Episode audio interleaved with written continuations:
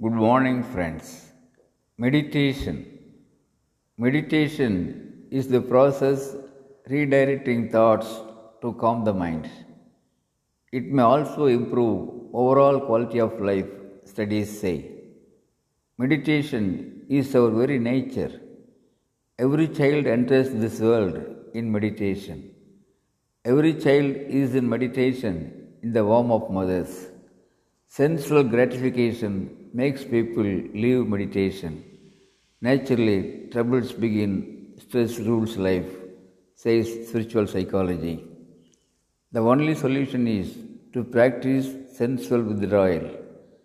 Sensual withdrawals lead people to quietude, and quietude prepares people to meditation.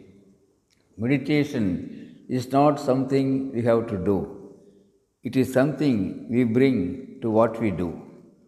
Practical Vedanta speaks just withdraw the mind from all sensory habits. Close eyes, no music, no rituals, no technology, no group processes, no chanting, no singing, nothing, nothing at all.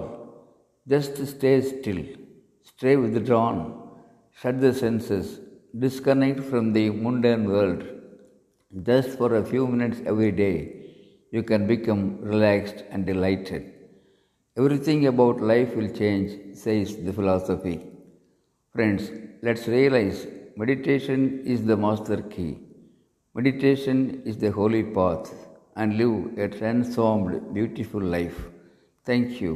Aranga Gopal, Director, Shibi IAS Academy, Coimbatore.